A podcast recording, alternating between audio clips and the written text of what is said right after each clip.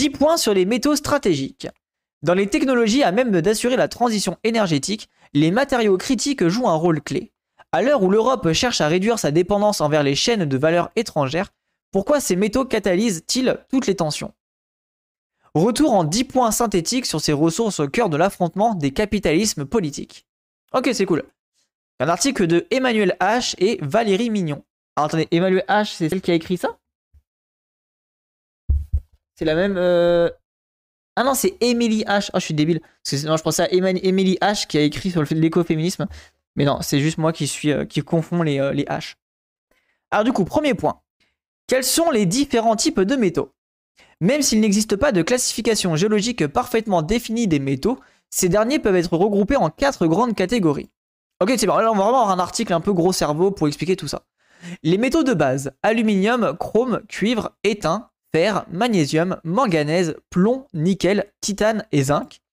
Les métaux précieux, argent, iridium, or, orzium, palladium, palatine, rhodium et ruthénium. Les actinides qui correspondent aux métaux de l'énergie nucléaire, plutonium, thorium, uranium. Et les métaux de spécialité, tous les autres métaux. Ok.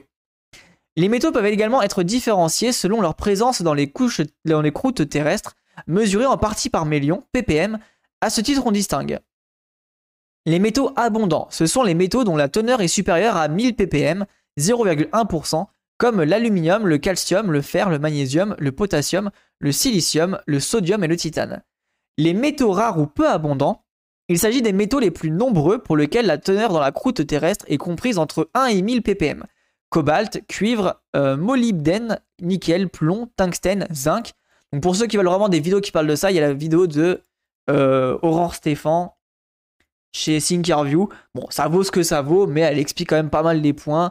Et vous avez un espèce de gros, euh, gros bloc euh, sur le sujet. pour ceux qui, ont, qui veulent un peu aller plus loin dans les discussions. Et les métaux très rares, leur teneur est inférieure à 1 ppm. Cette catégorie comporte les métaux précieux, argent, or et les 6 platinoïdes, iridium, osmium, palladium, palladium, platine, rhodium et ruthénium, ainsi que l'antimoine, l'indium et le sélénium. Ok, là on a un peu le retour euh, de savoir. Je sais pas que le calcium est un métal. Euh... Oui, attends, c'est vrai que le calcium c'est un métal Attends. Ouais, t'as raison. moi, c'était pas un métal. Ah si. Le calcium, élément chimique, le numéro atomique 20, c'est un métal alkylano-terreux. Ah bah oui, ok, ok. Bon bah voilà. On apprend des nouvelles choses. Mais il a un comportement spécial. Ouais, bah ça m'étonne pas. Il convient par ailleurs de ne pas confondre les métaux rares avec les terres rares. Ah bah là, parce que tu vois, moi, j'étais en train de faire justement cette... J'étais en train de me tromper là-dessus. Ces dernières sont en effet moins rares qu'ils ne laissent supposer leur appellation, puisque leur concentration dans la croûte terrestre est supérieure à celle de l'or ou l'argent. Leur rareté provient de la difficulté économique à, à les exploiter et des conséquences environnementales de leur extraction. Ok, donc c'est en gros là, c'est terres rares, c'est plus lié à la, logique capitaliste que vraiment à la logique géologique. Euh, c'est un peu un autiste métal. les terres rares désignent un ensemble de 17 éléments chimiques, le scandium, l'atritium et les 15 lanthanides, chimiquement assez réactifs et disposant de propriétés électromagnétiques, les rendant indispensables pour les fabrications de haute technologie. Les terres rares sont généralement qualifiées de vitamines des économies modernes, tant leur exploitation permet un gain de performance pour les technologies les utilisant.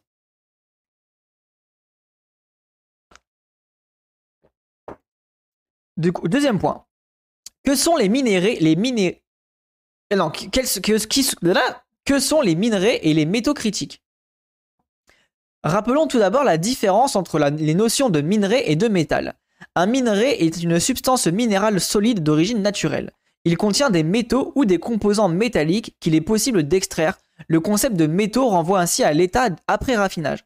Et ça, en vrai, c'est hyper important d'avoir ça en tête, parce que du coup, dites-vous vraiment que la plupart des, nouvelles ressources d'extraction minière, c'est en fait, c'est des, euh, des, mines où la teneur en, métaux, enfin, la, non, la, teneur en, en minéral, pardon, est très très faible en fait. Et du coup, on se retrouve avec vraiment un, à, devoir euh, casser euh, toute, enfin, plein de petites, plein de parties très très fines la, la roche de devoir regrouper toutes les ressources de, métal et après le faire en, raffiné, tu vois. Moi, je n'utilise pas les bons termes, mais vous avez compris. Et ça, c'est vraiment hyper important de le comprendre, parce que du coup, plus on va aller dans le temps, plus ça sera compliqué d'avoir des, mines avec des grosses teneurs en, ressources minérales. Non, métalliques. Non, minerais. Bref, non, si, minéral, minerais. Bon, vous avez compris, je suis pas très bon avec les, mots-clés. L'aspect stratégique ou, critique des minerais et des métaux doit s'appréhender en, en dépassant la seule question de la concentration géologique des éléments. La criticité est, une approche basée sur une évaluation des risques liés à la production, l'utilisation ou la gestion de vie d'une matière première. Ok, je ne connaissais pas ça. La criticité. Une matière première est dite critique quand elle remplit cinq conditions. Elle doit être utilisée dans un grand nombre de secteurs industriels, difficilement substituable à court terme, faire l'objet de nombreuses applications industrielles, être dotée d'une valeur économique importante, enfin, ses réserves et sa production doivent être concentrées géographiquement. Ok, bah genre le cobalt par exemple. Le cobalt rentre clairement là-dedans. Pour faire plus simple, tous les bons gisements ont déjà été exploités, donc il nous reste plus les difficiles d'accès, les plus difficiles d'accès, et les moins concentrés, donc les plus coûteux. Voilà, ça, les moins concentrés. La notion de criticité, n'est pas universelle. Elle peut varier d'un pays à l'autre et dans le temps, car elle se rapporte à quatre niveaux de risque. Géologique, la grande diversité des usages de matériaux critiques fait craindre les pénuries. Économique, la cartélisation des, marchés impacte les pays consommateurs. Stratégique, les réserves de matériaux, quant à elles, sont concentrées géographiquement, peuvent entraver les, innovations engagées par certains pays dans les secteurs stratégiques. Donc ça, on peut penser euh, bah, cobalt, lithium, euh, on peut penser aussi au... Alors c'est pas vraiment une ressource minérale, mais euh, aux mini-puces de Taïwan, par exemple c'est des trucs un peu précis où, vu que c'est présent qu'à des petits endroits dans le monde, ça pose beaucoup de problèmes. Bon, les puces à Taïwan, c'est un exemple qui, du coup, qui correspond pas à l'article là, mais ça m'a fait penser à ça. Et environnemental, la production de ces matériaux s'accompagne d'émissions polluantes et d'une très forte consommation en énergie et en eau. De façon générale, les minerais et métaux sont considérés comme stratégiques dès lors qu'un État ou une entreprise les juge indispensables à sa politique économique ou à des enjeux régaliens en matière de défense, de politique énergétique et environnementale. Ce qui paraît globalement logique. Les matières premières critiques font l'objet de classifications de la part des États. Les États-Unis en distinguent 50 en 2022 et la Commission européenne 34 dans sa dernière estimation réalisée le 14 mars 2023. Ok, intéressant ça. La première liste de matières premières critiques publiée par la Commission européenne date de 2011 et celle-ci est révisée tous les 3 ans. Donc la liste des matériaux critiques pour l'Union Européenne. Euh, oui, bon, il y en a beaucoup, quoi. Mais ok, ça, en vrai, regardez. Cuivre, euh, titane, c'est intéressant. Euh, aluminium. Il y a quand même des trucs qui sont, qui sont utilisés quotidiennement, quoi. Il y a, y, a, y, a, pas lithium, tiens. Intéressant, il n'y a pas le lithium. Ah si, lithium, voilà. Je me pose la question aussi. Lithium. Et cobalt, il n'y est pas. Ah si, cobalt. Voilà, il y a tous ceux qu'on connaît. Globalement, ils y sont tous. Euh, silicium, pareil, silicium, je crois que c'est pour les, euh, batteries aussi, si je dis pas de bêtises. Phosphore, c'est pour l'engrais. Phosphore, hyper important pour l'engrais. Donc voilà. L'importance des minerais et des métaux stratégiques tient du fait qu'ils sont indispensables aux technologies bas carbone et, en conséquence, au processus de transition énergétique des pays. Ils sont aussi cruciaux pour les technologies liées à la digitalisation des économies. Et du reste, la digitalisation des économies, bon, MDR, hein, on voit que c'est euh, virtuel euh, que dans le monde euh, du métaverse, mais pas dans le monde réel, quoi. le saviez-tu, dans la plupart des dentifrices, il y a du titane, il est utilisé pour blanchir la pâte. Ah bah non, non mais ça, en vrai ça m'étonne même pas. Parce que dis-toi qu'il y avait du plomb dans la peinture, donc non ça me choque pas. Enfin ça m'étonne pas en vrai. Bah, merci pour l'information. Après il faut garder en tête que les métaux sont, enfin à petite dose, les métaux sont utiles dans le, sont utiles pour le corps humain, tu vois. L'oxyde de titane est un colorant. Ok, ah si, en vrai, ça me dit quelque chose. On peut penser au fer, tu vois, le fer ferrique et fer ferritine. Bah voilà, c'est des, métaux qui sont. Euh, enfin, des molécules. Euh, ouais, c'est ça, c'est molécules de métal. Non, je, non, pas. Comment on dit? Molécules de? Oui, la peinture blanche est faite avec du titane. Ah, bah voilà, j'avais en tête le titane, ouais. Pour la, peinture blanche, ça me disait quelque chose. Mais voilà, bah en vrai, c'est. C'est ouf de se dire qu'on est en 2023 et qu'on n'a pas d'alternative, euh, qu'on est obligé de foutre du titane pour colorer des trucs, tu vois. Je trouve ça grave en vrai. Hein. Ça m'avait matrixé quand j'ai capté que le fer qu'on avait dans le corps, bah en fait, c'est comme le fer irréel. Bah oui, c'est ça. C'est juste que c'est en moins grande quantité, évidemment. Mais oui, dans, le fait, dans le corps, notre corps, bah, par exemple, tout à l'heure, on parlait du calcium. Je sais pas si vous saviez, enfin, je sais pas s'il y en a qui ont ça des fois. Des fois, vous avez des taches blanches sur les ongles. Bah, ça, c'est du calcium, c'est le manque de calcium, par exemple. Euh, il y a aussi les, les yeux qui sautent. Les yeux qui sautent, euh, c'est par exemple du magnésium, tu vois. C'est des ions. Ouais, voilà, c'est ça, c'est des petites molécules euh, de, de, de, de, de, métal. Je sais pas comment on pourrait dire. Ouais, je crois que c'est du métal quand même par rapport au tableau périodique. Donc ça existe dans le corps, quoi. Mais c'est juste qu'à des doses trop élevées, bah, ton corps il peut pas les gérer et du coup ça, ça, ça, ça pollue ton environnement et ça te, ça te fait une intoxication. bref, on continue.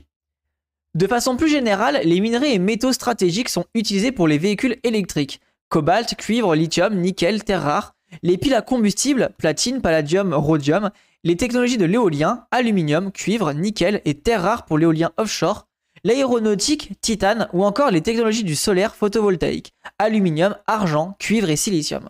Ouais, donc globalement un peu tout. Alors ça, je voulais regarder avec vous, qu'est-ce que c'est ce truc-là? Ah, Désolé pour vos yeux. Donc les terres rares, donc ah oui d'accord, c'est le schéma de, ok, c'est juste euh, la mise en schéma du de où vont les ressources. Donc oui, finalement pas pas d'informations plus, euh, c'est ce qui est écrit plus haut quoi.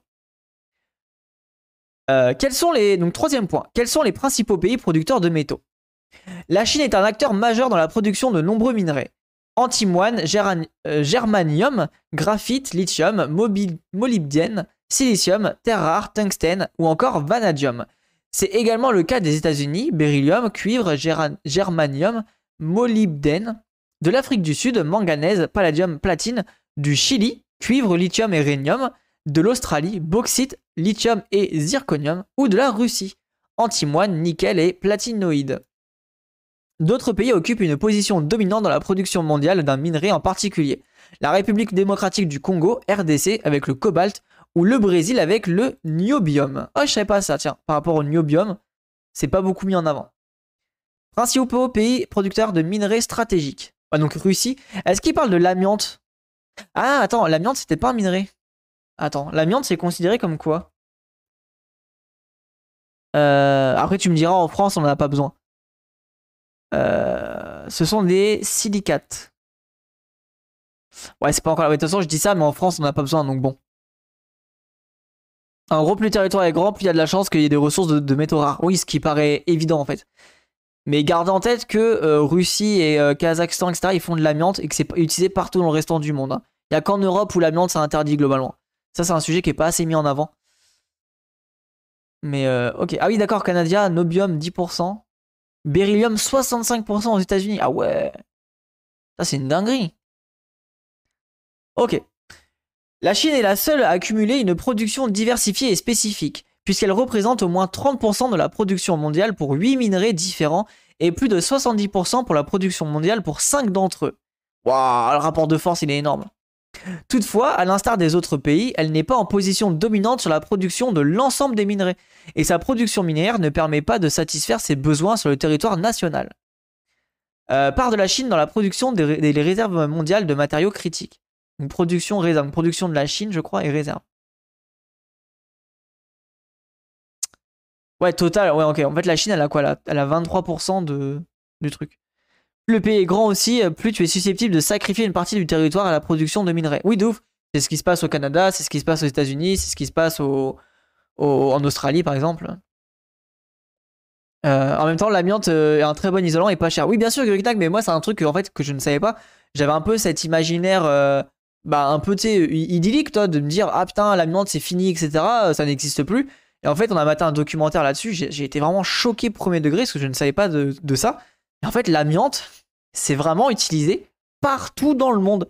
Il y a que en, fait, il y a que Europe et quelques pays particuliers où l'amiante n'est pas utilisée dans les autres pays du monde, quoi. C'est une immense dinguerie. Vraiment, c'est un truc de ouf. Et du coup, bah, il y a, y a, des familles qui sont euh, turbo touchées par ça. Euh, énormément de problèmes euh, sanitaires, etc. Et je ne savais pas ça, quoi. En Chine, surtout pour les terres rares, ouais. Euh, quatrième point. Pourquoi la Chine est-elle en position de force sur le marché des métaux? Les dotations naturelles en minerais et métaux stratégiques confèrent à la Chine un avantage considérable par rapport aux autres nations. Cette position dominante n'a cessé de se renforcer avec la stratégie de l'Empire du Milieu, consistant à se tourner vers l'extérieur pour ses approvisionnements en métaux stratégiques. La Chine a ainsi mis en place de vastes politiques d'internationalisation de, de ses entreprises, politique du goût global au début des années 2000 et de projet nouvelles routes de la soie à partir de 2013, afin notamment de développer et d'exploiter des gisements miniers de grandes ampleurs ou stratégiques.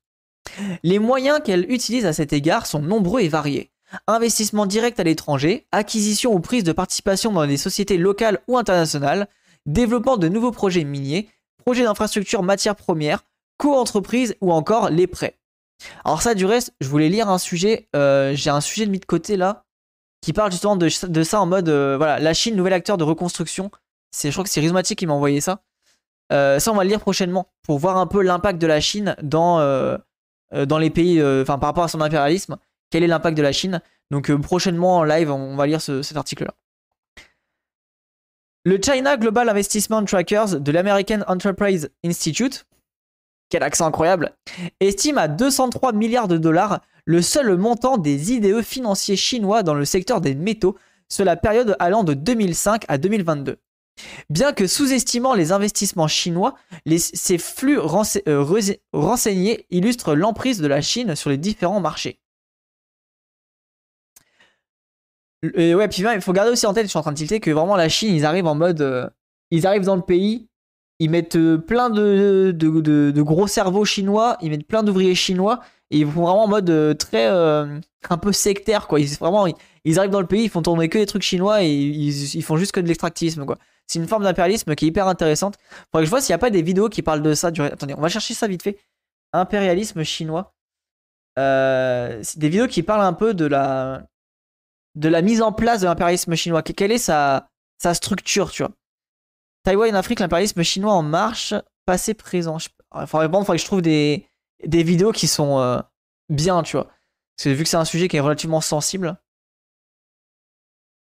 Euh... Stratégie impériale de. C'est vrai, Chine, la stratégie impériale de Xi Jinping. Ah, ouais, venez, on va se mettre ça. On va se mettre ça. Et on va mettre, on va remettre ces deux, ces deux vidéos-là en, live et puis celle-là. Là impérialisme chinois. Comme ça, on va un peu voir euh, c'est quoi la forme de l'impérialisme chinois par rapport à d'autres impérialismes. Euh, c'est un impérialisme des structures. Il y a un, euh, Arte sur les nouvelles routes de la soie qui le montre. Ah bah tiens, nickel. Ok, bah Shazam, parce que je me tâtais à le faire ce documentaire-là. je voulais le, faire et j'étais pas sûr. la nouvelle route de la soie. Je vois très bien c'est quoi le documentaire. Je l'ai pas encore maté de mon côté. Bah limite je le ferai en live, tiens. documentaire Arte. Mais je crois qu'il est, à mon avis, il a dû sauter. Donc je vais devoir le trouver autrement. Surtout la géopolitique de la Chine qui pousse ses relations commerciales et politiques jusqu'à l'Afghanistan se comprend bien mieux avec les cartes des minerais en tête. Elle est en train de sécuriser un corridor extrêmement riche en minerais pour les prochaines décennies. Ouais, non mais la Chine, ils sont très très très malins. Franchement. Euh. Chine sur la nouvelle route de la soie. Ouais, c'est celui-ci, je crois. ah, il est encore disponible Ah non, voilà. Bah, limite, je suis chaud, on va le mettre en live limite prochainement. Parce que ça, c'est un sujet qui m'intéresse de ouf. Et euh, je suis un peu au frais sur la question. Pour répondre aux besoins de la population et la croissance économique du pays. Ouais, bah c'est pas, pas étonnant. Ok. Trop trop intéressant. L'Australie est une destination privilégiée pour les idéaux chinois, en particulier en ce qui concerne le lithium. Bah tiens, et là en vrai intéressant, gardez en tête que l'Iran, je le crois, hein, l'Iran a découvert un énorme gisement de lithium. Pareil, à suivre les, ressources de lithium euh, et les, la géopolitique liée à l'Iran. La Chine y a investi 26,6 milliards de dollars pour la période de 2005 à 2021. Ces investissements sont toutefois en recul depuis 2013 et c'est désormais l'Indonésie qui concentre l'intérêt de la Chine. Ok, intéressant ça. Celle-ci finance des expansions de capacités minières et de nouveaux projets, prend des participations importantes et rachète des entreprises. Grâce à cette stratégie, la Chine a conclu des accords sur 9 des 11 projets majeurs concernant le lithium au niveau mondial, dont les deux tiers sont exclusifs.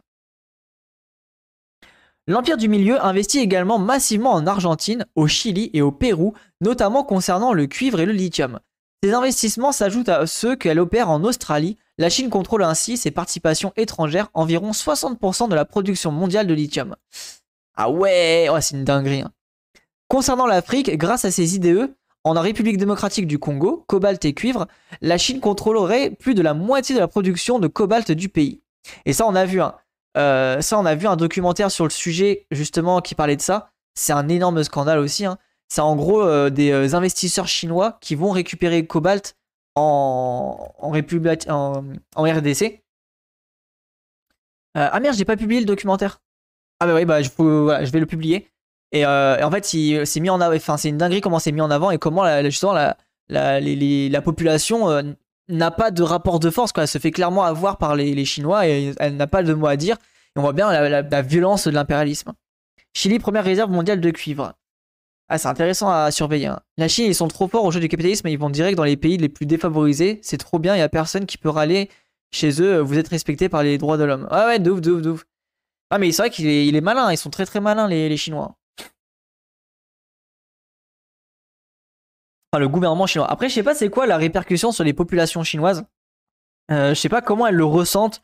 Je sais même pas c'est quoi le les combats politiques en Chine, si la gauche elle est présente ou pas. Enfin, la gauche. La gauche anticapitaliste elle est présente ou pas. C'est vrai que je connais pas du tout assez euh, ce truc-là. Que la différence, on a vu par exemple au, Japon, alors c'est très minoritaire, mais on avait lu un article justement au Japon euh, d'un mec qui était euh, Koe Sato, qui était justement décroissant, c'était ultra intéressant. Après, je suppose hein, qu'il est, qu'il est quand même minoritaire, mais il a quand même vendu beaucoup de livres euh, au Japon, du coup ça peut être intéressant, tu vois. Ils ont lu Marx, euh, il faut dire, l'accumulation primitive, euh, tout ça, tout ça. Oui, c'est vrai. En Chine, c'est ferme ta gueule et suis les désirs du parti. Bah ouais, c'est pour ça que c'est intéressant un peu à surveiller. Ils ont pris les meilleures techniques coloniales de l'Occident. Bah c'est pas faux. Hein. Ils ont aussi une surveillance exagérée. Ah non, mais bien sûr, bah, la, Chine est un pouvoir très très autoritaire, hein, clairement. Euh, du peu que j'en sais, il commence surtout à avoir une grosse disparité en Chine sur le niveau de vie entre la Chine et de l'intérieur et la Chine des grandes villes sur la côte. Ouais, bah ça m'étonne pas en vrai. Il va commencer à avoir des répercussions sur le. Enfin, même s'ils arrivent à globalement bien gérer leur, population, tu sais, dans le niveau de vie compagnie, je pense que ça va quand même péter euh, d'ici euh, quelques temps, à mon avis, quoi.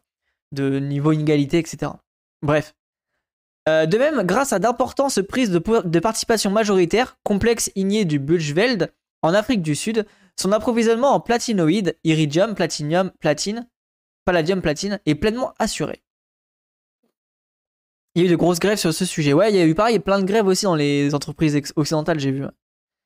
Euh, ils ont coupé l'internet mondial, c'est dur d'avoir euh, des infos. Ouais, c'est ça, daf de ouf, clairement, clairement.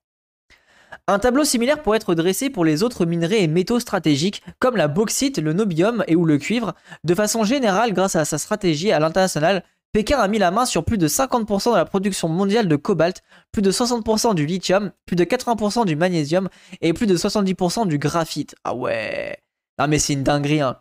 En conséquence, la Chine occupe une position dominante sur les métaux dits électriques, qui jouent un rôle majeur dans, dans les technologies de stockage d'énergie.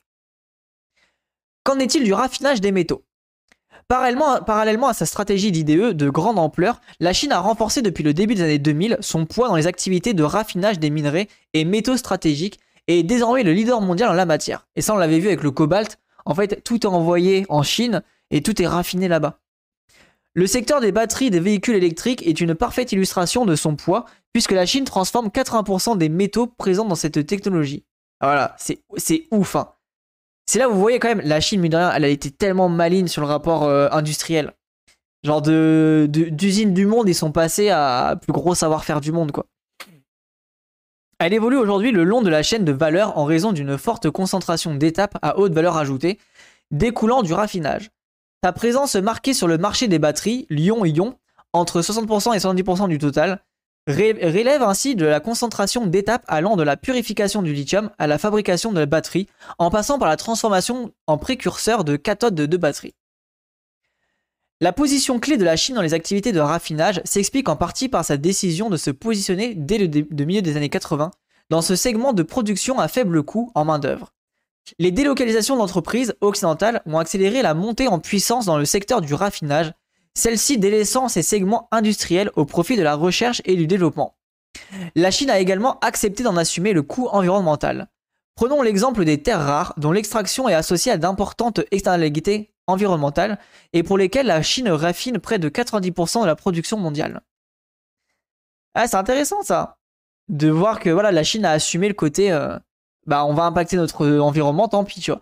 Qu'à l'inverse, est-ce que les pays occidentaux vont réussir à faire ce, ce pari-là est-ce que la population va accepter ça?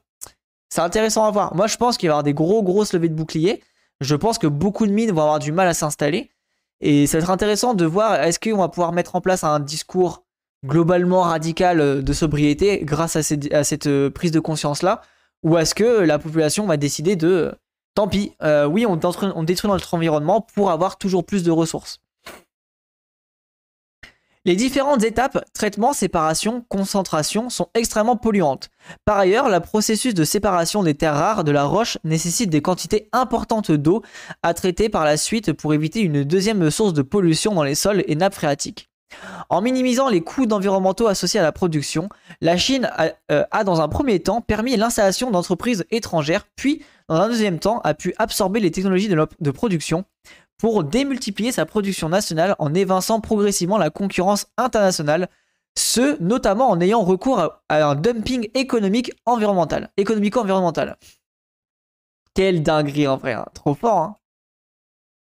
Ils ont aussi euh, plus de facilité à assumer le coup politique en tant que dictature. Bah ouais, c'est ça, charismatique de ouf.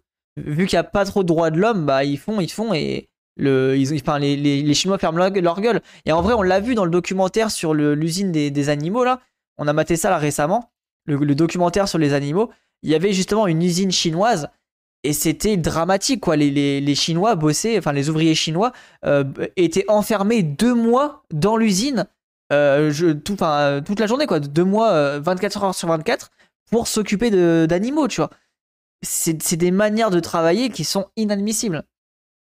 En Europe, on a ruiné notre environnement un siècle avant la Chine, non Oui, c'est pas faux, Babouliné, c'est pas faux. Ouais ce n'est pas dit que la population chinoise ait eu son mot à dire. Ouais, ouais mais c'est ça, Raph. C'est ça le problème, c'est que, la, comme on disait, la, Chine est une dictature et complètement autoritaire.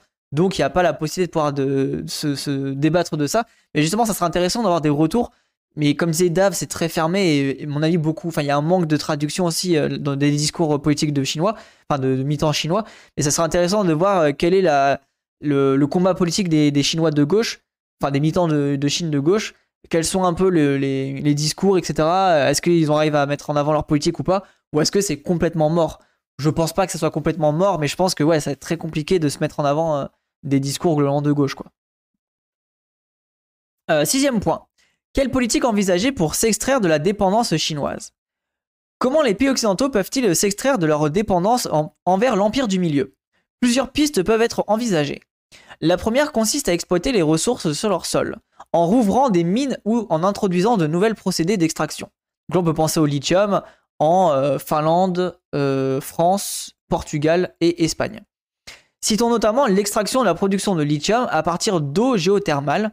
Le projet European Geothermal Lithium Brine, euh, vise ainsi à développer une production de lithium pour batteries extrait de saumure géothermale située dans le Bas-Rhin à la frontière franco-allemande.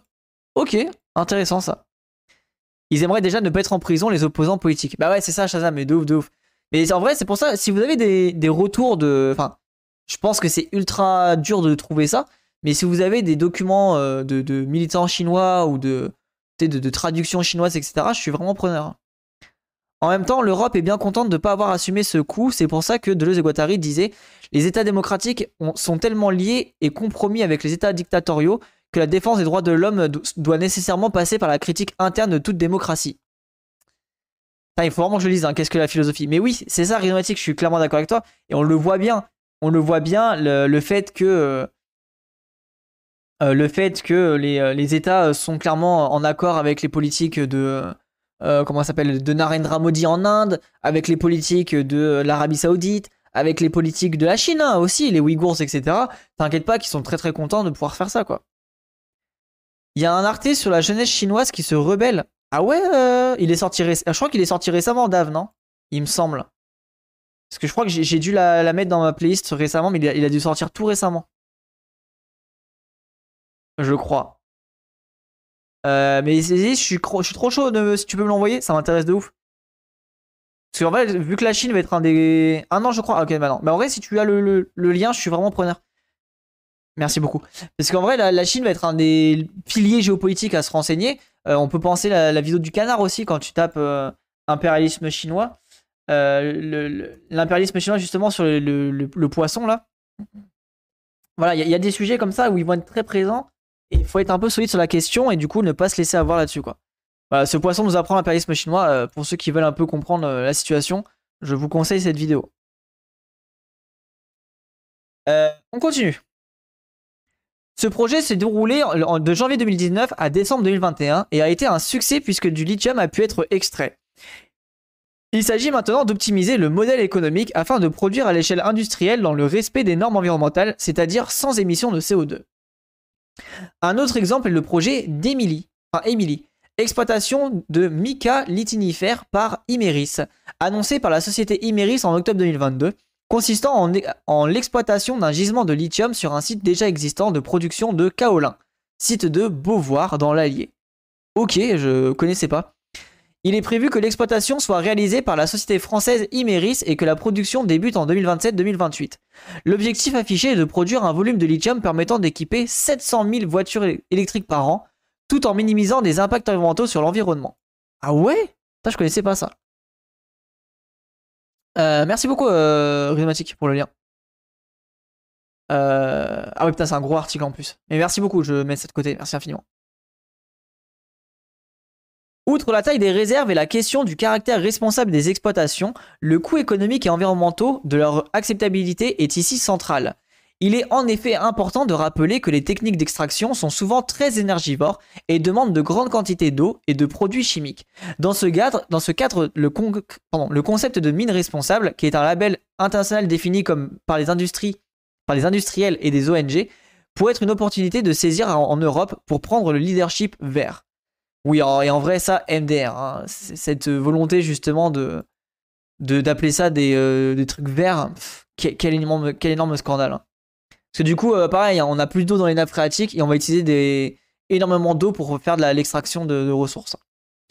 Une, une deuxième piste consiste à développer les politiques de recyclage. Le recyclage est un moyen de réduire le risque de criticité sur les métaux et de bénéficier d'un double dividende. Il permet ainsi de réduire des importations de métaux et de diminuer les, externalités environnementales.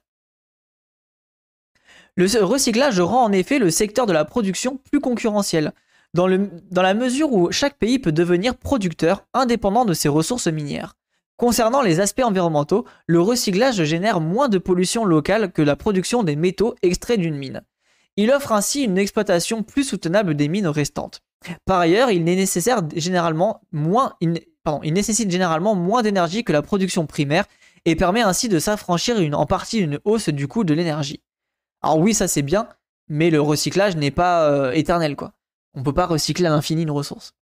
Je parie qu'il y a beaucoup de mines responsables en Chine. Bah oui, ça, ça m'étonne pas. Hein. Ça m'étonne vraiment pas malheureusement.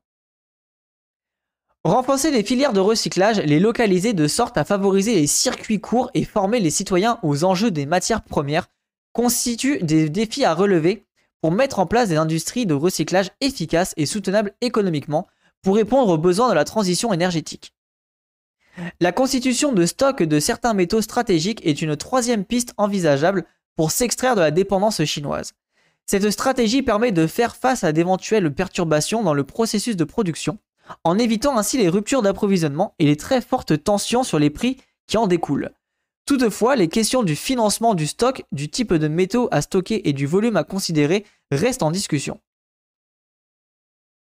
Des stocks stratégiques pourraient être envisagés pour les marchés dont le volume de production reste faible, autour de 100 000 tonnes par an, et pour lesquels la transparence des prix et la possibilité de réaliser des opérations de hedging n'existent pas. Quatrième piste, la diversification des, sources d'approvisionnement peut s'effectuer de deux façons.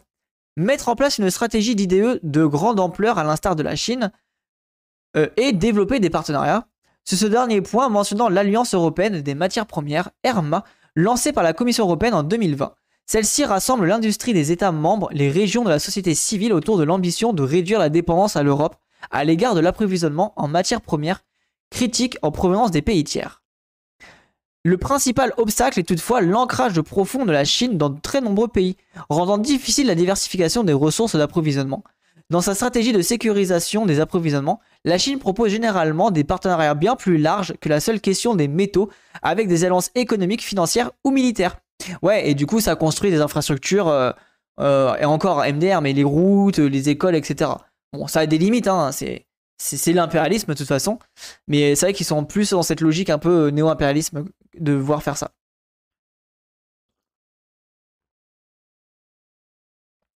Par ailleurs, pour recycler, il faut obliger les entreprises à développer des produits durables et recyclable, donc est contre la propriété intellectuelle. Oui, Rhizomatic, et du, du coup là-dessus, je suis en train de lire un livre de euh, Jason Nickel qui s'appelle Less is More, qui est vraiment bien. Alors il, a, est un peu lourd à lire, mais il est hyper intéressant pour bien comprendre justement toutes ces logiques-là. Il explique très très bien toutes ces logiques-là, donc je vous le conseille pour ceux qui veulent un peu développer euh, la, pensée autour de ça, du, capitalisme, de comment fonctionne le productivisme et compagnie. Le, livre est vraiment bien. Du coup, je, je vous le conseille. Et ça, voilà, ça, parle vraiment de ça. C'est en anglais. Non, non, il a été traduit en français. il est en anglais, le, titre en anglais, mais euh, il a été traduit en français. Euh, du coup, c'est euh, moins pour plus, je crois. Moins pour plus, Jason Hickel. Donc ça revient, sur beaucoup de choses qu'on connaît bien, nous, hein, qu'on développe souvent en, live. C'est vraiment un truc assez qu'on a beaucoup l'habitude d'entendre. Mais il est hyper intéressant pour, en fait, il revient euh, vraiment très très clairement sur plein de sujets, quoi. ouais, ça a été traduit. Ouais, ça a été traduit. Et en fait, ce qui est très très bien, c'est que ça, explique plein de choses très facilement, euh, très accessible. Et du coup, ça permet de mieux comprendre les logiques du marché, les logiques de valeur d'échange, valeur d'usage, voilà. Toutes ces choses un peu marxistes qui sont un peu compliquées à, comprendre. Bah là, c'est bien expliqué. Pour ceux qui veulent, il est disponible sur le Discord gratos si vous avez des, soucis d'argent, bien sûr. En, en EPUB. Hein je peux vous le mettre sur le Discord s'il faut. Hop là. Euh, du coup, on continue. Une cinquième piste réside dans la sobriété dans l'usage des métaux.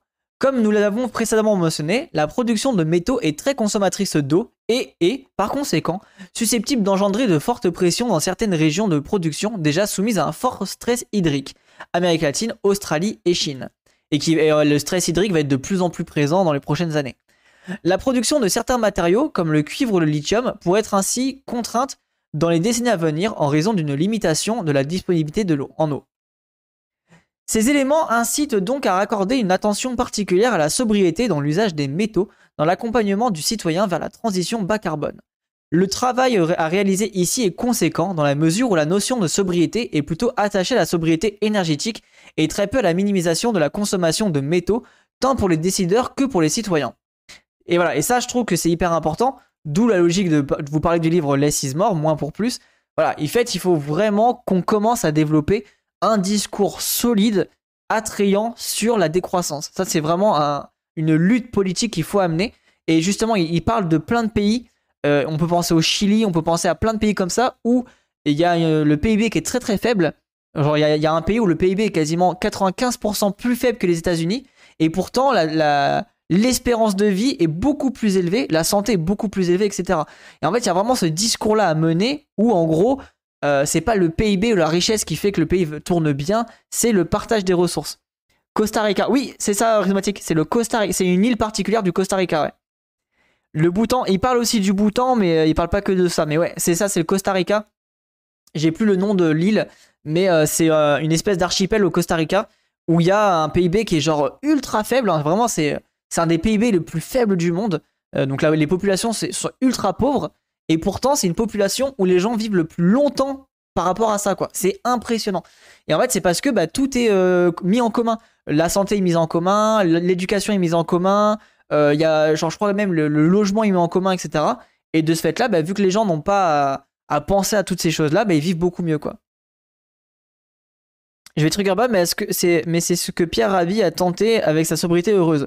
Non, mais en vrai, euh, Babouliné, euh, Pierre Rabhi, moi, je, comprends pourquoi tu dis ça parce que j'ai failli tomber dedans aussi. Je vais pas aller plus loin que ça, mais Pierre Rabhi a, a eu des des pistes de pensée qui étaient très très bonnes. Ça, y a pas de souci là-dedans. Mais il n'empêche que sur la question politique, il était aux fraises, quoi. C'est que lui, c'était vraiment la sobriété heureuse en mode très individuel, très libéral, tu vois, en mode je fais ça de manière individuelle. C'est ça le gros problème de Pierre Rabhi. Mais oui, la politique de Pierre Rabhi mise en place de manière politique, bah c'est oui, c'est une sobriété politique quoi. Comme quoi, faut arrêter la course au PIB et prendre d'autres indicateurs. Ouais, bah, le, livre, il y a un gros passage qui parle de ça, Oxalis. Et, euh, et en fait, dites-vous même que le mec, le créateur du PIB, a dit clairement que le, le PIB n'est pas bon, enfin, il n'est pas, il n'est pas euh, pertinent, il faudra pas l'utiliser comme tel. Et malgré que son créateur a dit ça, les, économistes ont quand même choisi ça. Il en parle dans cet article, j'imagine qu'il le prend dans son livre. C'est possible, ouais. Ah ben voilà, oui, oui, ok. It is possible to achieve a good life for a wall within planetary boundaries. Ouais, bah c'est ça. Et bah, je pense que c'est ce qu'il dit, ouais. Vu que le livre est date de 2019, ça m'étonne pas. Peut-être à cause de Rabi qu'on n'arrive pas à imaginer ce, genre de choses de manière communiste. Non, je pense pas que Pierre Rabhi a eu un aussi gros impact, mais c'est vrai que Rabhi a malheureusement euh, mis des bâtons dans les roues dans le discours politique, ça c'est clair net. Plusieurs possibilités peuvent être suggérées. Réduire fortement ou éliminer le jetable, légiférer sur le délit d'obsolescence programmée et afficher le contenu en métaux des produits mis en vente. Globalement, il s'agit ainsi de réfléchir sur nos modèles de société en mettant l'accent sur la sobriété. Et ça, c'est ce que dit euh, Jason Nickel dans son bouquin. Il explique, il est vraiment là-dedans. bon, ça, on en parle souvent, donc je vais pas aller, euh, pas dire grand chose de plus. Existe donc septième point. Existe-t-il un risque de pénurie? Quels sont les métaux les plus menacés? Ah, intéressant ça. IFP Énergie Nouvelle, IFPEN, a développé un modèle de programmation linéaire mondiale multirégional, le modèle TIAM, Times Integrate Assessment Model, afin d'apprécier les dynamiques du système énergétique mondial, de l'extraction des ressources à l'utilisation finale de l'énergie sur une période de plus de 100 ans. Ce modèle permet d'évaluer les conséquences de différentes opérations énergétiques et environnementales avec une représentation explicite et détaillée des, technologies et des types d'énergie. Dans le cadre du projet Generate, l'équipe de IFPEN a ainsi modélisé l'ensemble des chaînes de valeur de différents matériaux cobalt, cuivre, lithium, nickel et terres rares. Dans le modèle de TIAM IFPN, pour évaluer à l'horizon 2050 leurs demandes sous divers scénarios, 2 et 4 degrés, en incluant des hypothèses sur différents types de mobilité, soutenables ou business as usual, en gros euh, ce qu'on a actuellement, et sur le, recyclage. Pardon. Les résultats du modèle mettent en évidence des niveaux de pression différenciés sur les ressources considérées et révèlent que les métaux communs, comme le cuivre, peuvent aussi être soumis à des risques significatifs. Dans des scénarios climatiques contraints, sans mise en œuvre de politiques publiques et sans découverte de nouveaux gisements majeurs, il ressort que près de 90% des ressources en cuivre connues aujourd'hui pourraient être consommées d'ici 2050. D'où le fait qu'il faut absolument mettre du recyclage en marche. Le cuivre pourrait ainsi être le métal le plus contraint à la dynamique de transition énergétique. Ce scénario s'explique par une consommation de cuivre appelée à croître significativement dans les décennies à venir avec les secteurs du transport et la génération d'électrique, des biens de consommation et de l'industrie de la construction. Donc ça paraît intéressant à suivre quelles vont être les politiques euh, publiques sur la gestion du cuivre et industrielle aussi. De son côté, le cobalt présente un niveau de criticité géologique élevé qui doit être relativisé selon le type de batterie utilisée dans le secteur du transport. Le principal risque afférent au cobalt concerne l'approvisionnement, il est d'ordre géopolitique. Comme nous l'avons mentionné, la production minière est concentrée en République démocratique du Congo, un pays très instable politiquement. Dans le scénario à 2 degrés, le modèle TIAM révèle que le, ratio de consommation cumulée de cobalt ressources connu actuellement varie de 64% à 83%, selon le taux de pénétration des batteries à faible contenu en cobalt. Ok, bon là j'ai pas tout compris. C'est très technique comme, euh, comme euh, paragraphe là. Le lithium a, pour sa part, une criticité géologique faible, puisque près de 70% des ressources seraient encore disponibles à environ 2050 euh, dans un scénario à 2 degrés. C'est intéressant ça. Donc le lithium, en fait, c'est pas non plus un des trucs les plus, les plus à risque. donc ok, ça c'est intéressant comme discours à avoir, enfin, comme information à avoir au coin de la tête. La criticité économique est en revanche tout autre. La forte concentration des réserves de lithium et des acteurs sur le marché, les stratégies différenciées des producteurs, Argentine, Australie, Bolivie et Chili, la faible profondeur du marché financier ou encore l'absence de transparence des prix pourraient dans le futur nuire à la sécurité d'approvisionnement en lithium. donc là c'est intéressant. En gros là ce qui se passe c'est que le lithium va prendre en valeur d'échange et, alors qu'il va pas prendre en valeur alors qu'en valeur d'usage il va pas forcément changer. Et c'est là où on voit la, violence du capitalisme, c'est que l'objet va euh, prendre en, valeur de, monétaire, il va excessivement euh, exploser au niveau des, prix, alors que niveau de l'usage, oui, il va augmenter, mais pas plus que ça, quoi. Les, courbes de croissance entre l'usage, hop là, l'usage et la et le prix, ça va faire ça en fait. Moi, j'ai du mal à vous l'expliquer, mais vous avez l'idée, quoi. C'est deux courbes qui vont du coup se dissocier clairement et ça va partir, le prix va partir en sûrement presque en exponentiel, alors que, euh, alors que le, lithium va juste grimper normalement quoi. Et l'exemple des céréales en ce moment, ouais c'est ça exactement, l'inflation avec les céréales exactement.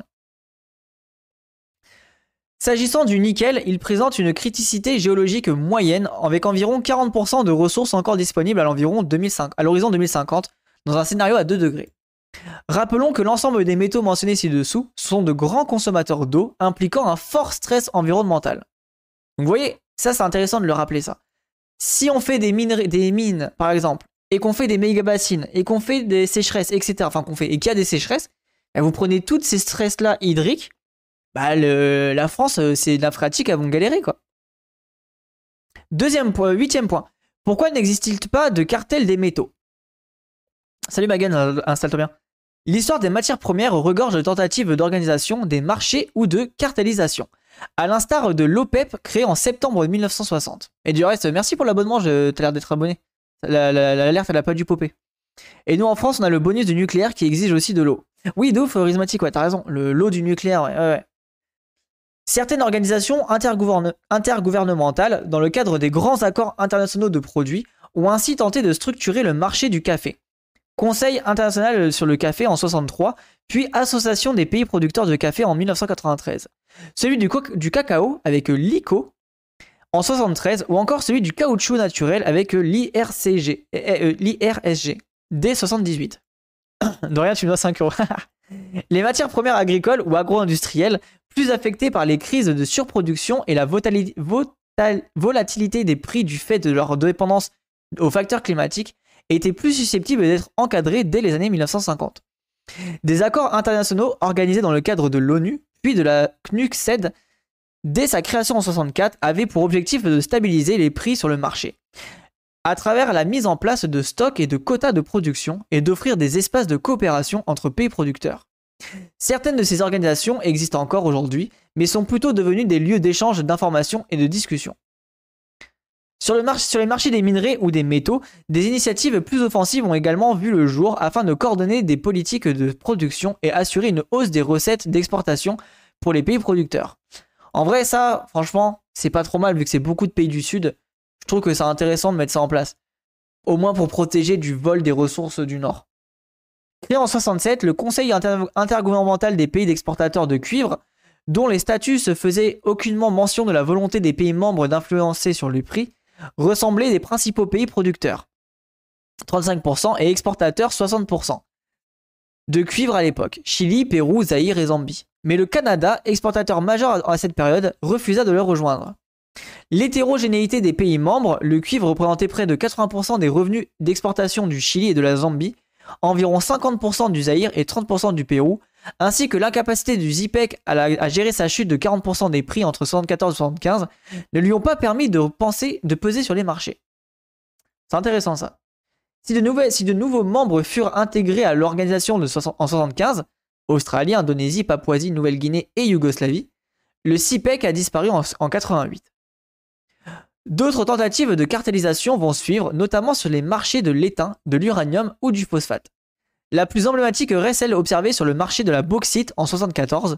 Pensée dès le début des années 60, l'Association internationale de la bauxite, IBA, rassemblait un ensemble de pays représentant près de 60% de la production mondiale de bauxite. Bon, je pense avoir la flemme de dire les pays là, vous m'excuserez. Auxquels se rejoindront dans un deuxième temps la République dominicaine, le Ghana, l'Indonésie et l'Haïti. L'IBA souhaitait surtout peser dans les négociations avec les principaux producteurs d'aluminium, consommateurs de bauxite, notamment en Amérique du Nord, en imposant des taxes à l'exportation très élevées. Si certains pays comme la Jamaïque euh, suivirent cette politique, d'autres, Australie Guinée, profitèrent à l'occasion pour ne pas augmenter leurs taxes et accroître leur part de marché respective. Ce comportement de passagers clandestins ne permet pas à l'IBA de continuer à agir sur le marché sonnant le glas de l'organisation. Et vous voyez, c'est là où on voit la, puissance du capitalisme. Hein. C'est que le, problème du capitalisme, c'est que si tu joues pas aux règles du jeu, et c'est qu'il a commencé à avoir un mec qui commence à tricher dans les règles du jeu, et ben là tu vois des gens qui, euh, qui vont pouvoir s'enrichir, etc. Et ça, c'est pour ça que c'est hyper intéressant d'observer ça avec tout ce qui est ubérisation. Euh, par exemple, tous ceux qui sont livreurs, euh, Uber ou, taxi, etc. Ben en fait, tu ne peux pas te regrouper en, collectif uni parce que tu as, une espèce de logique de concurrence où si bah, il y, y, en a qui s'arrêtent, bah, les autres ils vont juste pouvoir récupérer les commandes et du coup se faire plus d'argent. En vrai, c'est en train de, changer. Il y a des collectifs qui se mettent en place. Mais la, logique de base, le fonctionnement de base de ce système-là, c'est vraiment de mettre en concurrence euh, les, euh, euh, les différents acteurs de ces métiers-là pour du coup les forcer à, être en concurrence et du coup à ne pas pouvoir s'unir dans les luttes politiques. Et du coup, là, c'est ce qu'on observe à l'échelle plus globale dans les pays, à l'échelle des différents pays du monde. Ces exemples témoignent de la difficulté à maintenir dans, des temps des organisations souhaitant influencer les prix sur les marchés. Elles font généralement face à deux difficultés. La première tient aux outils utilisés, comme les quotas de production ou d'exportation, ou les taxes à l'exportation. Sans la mise en place d'une instance de contrôle, il est très difficile de s'assurer à court terme de la réalisation des objectifs assignés pour chacun des pays membres d'un cartel. Cela incite certains pays producteurs à profiter des réductions de production des autres partenaires sans s'y associer et à se positionner en passagers clandestins. La seconde difficulté tient à l'hétérogénéité des pays membres de l'organisation.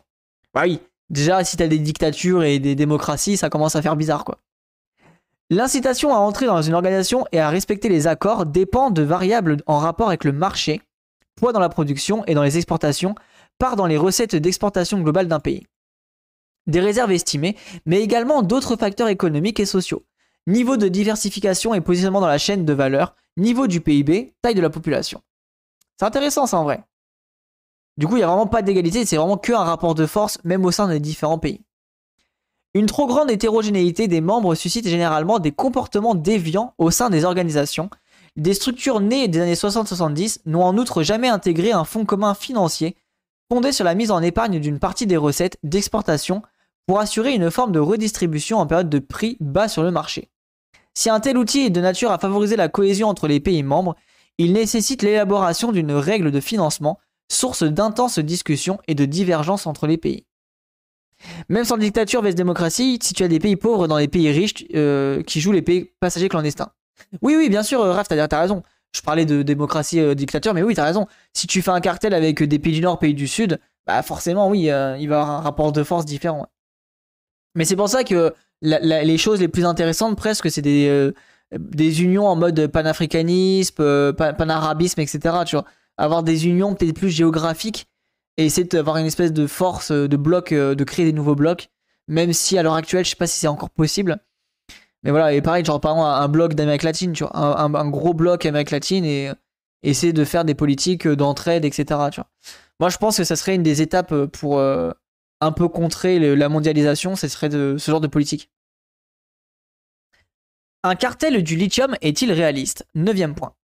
Comme l'explique Bucciarelli, euh, une cartélisation régionale sur le marché du lithium entre l'Argentine, la Bolivie et le Chili, rassemblant près de 55% des ressources potentielles en 2021. Alors voilà, tu vois, Argentine, Bolivie, Chili. Appelée le triangle du lithium, pourrait sembler attractive.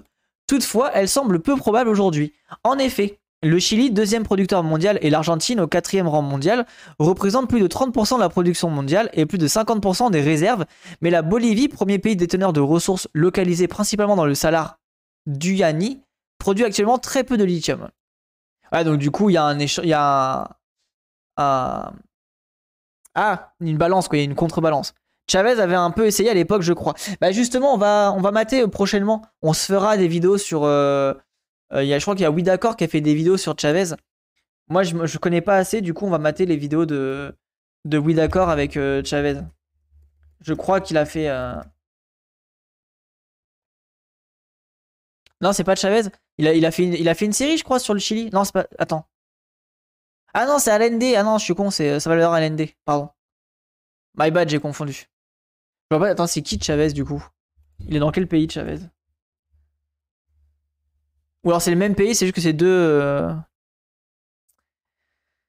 euh bah si, Venezuela. Attendez. Et Allende. Et c'est où Allende du coup? Merde, ma géographie là. Bam, confond les latinos. Oh Attendez, je confonds tout là. J'ai un trou de mémoire. Et Salvador Allende, c'est. Ah non, c'est Chirac. aussi. J'ai bien confondu. Non, j'ai bien. J'avais bien un truc en tête, mais j'ai confondu les pays. Ok, c'est bien ça. Ok, bah on, on, la vidéo de Oui, d'accord. Pour un peu mieux comprendre la situation euh, là-dessus.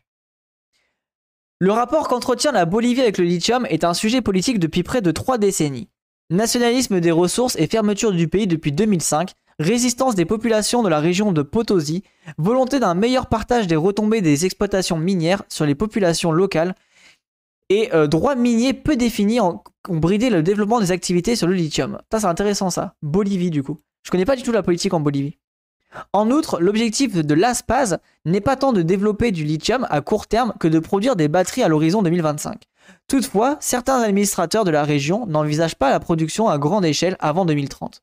Malgré l'appétit des acteurs argentins, allemands, chinois, américains et russes pour la richesse minière du pays. Les fabricants de batteries comme euh, SATL, SAT, CATL, Chine, ou les producteurs d'automobiles comme BMW s'y intéressent fortement. De manière plus, globale, investir dans un pays qui, par le passé, a nationalisé certaines sociétés énergétiques sur son territoire fait peser un risque important pour les nations qui souhaiteraient s'y investir. Let's go Oui Allez, ça dégage, la nationalisation des ressources et on n'en parle plus. C'était cool aussi à l'époque où Lula était Premier ministre de, Cuba. Ah, vas-y, t'es un bâtard, Thierry, putain Ah non, je me fais pas avoir.